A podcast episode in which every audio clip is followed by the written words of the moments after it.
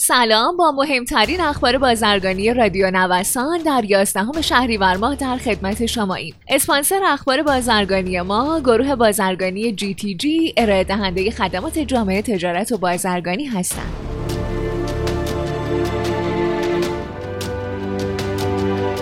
بر اساس سیاست جدید وزارت صنعت، معدن و تجارت، ترخیص نهادهای دامی با محدودیت جدیدی مواجه شد. مطابق این تصمیم، ترخیص بخشی از کالاهای اساسی شامل نهادهای دامی مثل ذرت، جو، کنجاله سویا و دانه‌های روغنی منوط به مجوز وزارت کشاورزی شده. در غیر این صورت، اگه مجوز وزارت جهاد کشاورزی صادر نشه، اقلام مزبور امکان ترخیص کالا از گمرک هاتون نخواهند داشت.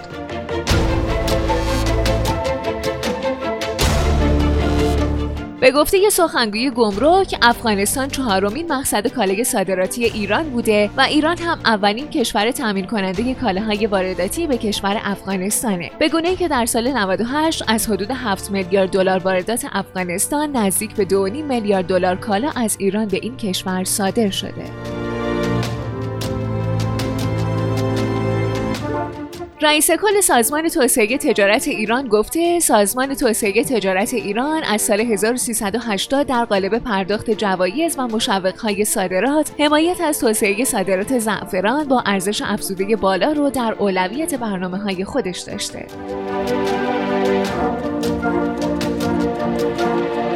رئیس انجمن خرمای ایران اعلام کرده در سالهای گذشته نرخ‌گذاری خرید خرما از سوی برخی از فرمانداری‌ها صورت می‌گرفت، اما امسال برخلاف سالهای گذشته انجمن خرما خواستار خروج فرمانداری‌ها از نرخ‌گذاری شده، چرا که به گفته رئیس انجمن خرما از تولید کننده تا فروشنده و صادر کننده از روند نرخ‌گذاری ناراضی هستند.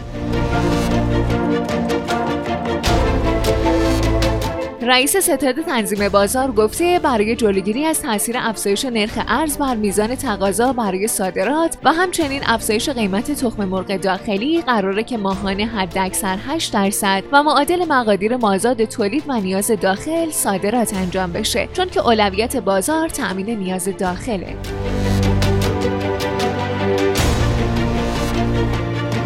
شما شنونده مهمترین اخبار بازرگانی روز از رادیو نوسان هستید. بر اساس معاونت بررسی‌های اقتصادی اتاق بازرگانی تهران، تقاضا برای کالری و محصولات دارای ارزش غذایی بالا در منطقه آسیا و اقیانوسیه در حال افزایشه. در منطقه خاورمیانه و شمال آفریقا هم پیش‌بینی میشه طی 10 سال آینده تولید محصولات کشاورزی و ماهیگیری 1.5% سالانه افزایش پیدا کنه. این گزارش تاکید داره رشد تقاضای منطقه خاورمیانه و شمال آفریقا در سال 2029 به دلیل افزایش سرانه تقاضای ماهی و شکر خواهد بود.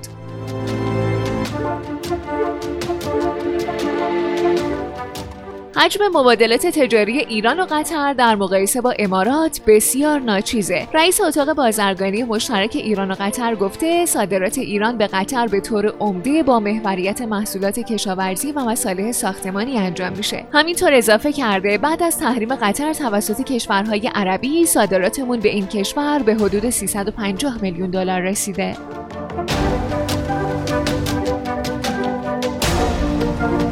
به گفته معاون توسعه بازارهای صادراتی سازمان توسعه تجارت ایران، در حال حاضر 88% از مرزهای کشور بازه و مبادلات مرزی در اونها انجام میشه.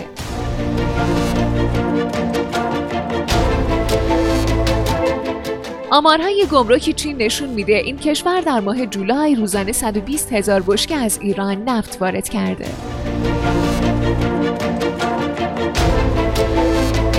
خیلی ممنونم که با مهمترین اخبار بازرگانی امروز هم همراه ما بودین. مجدداً از حامی اخبار بازرگانی ما، گروه بازرگانی GTG تشکر میکنم. مجموعه GTG رو میتونید از gtg.ir دنبال کنید.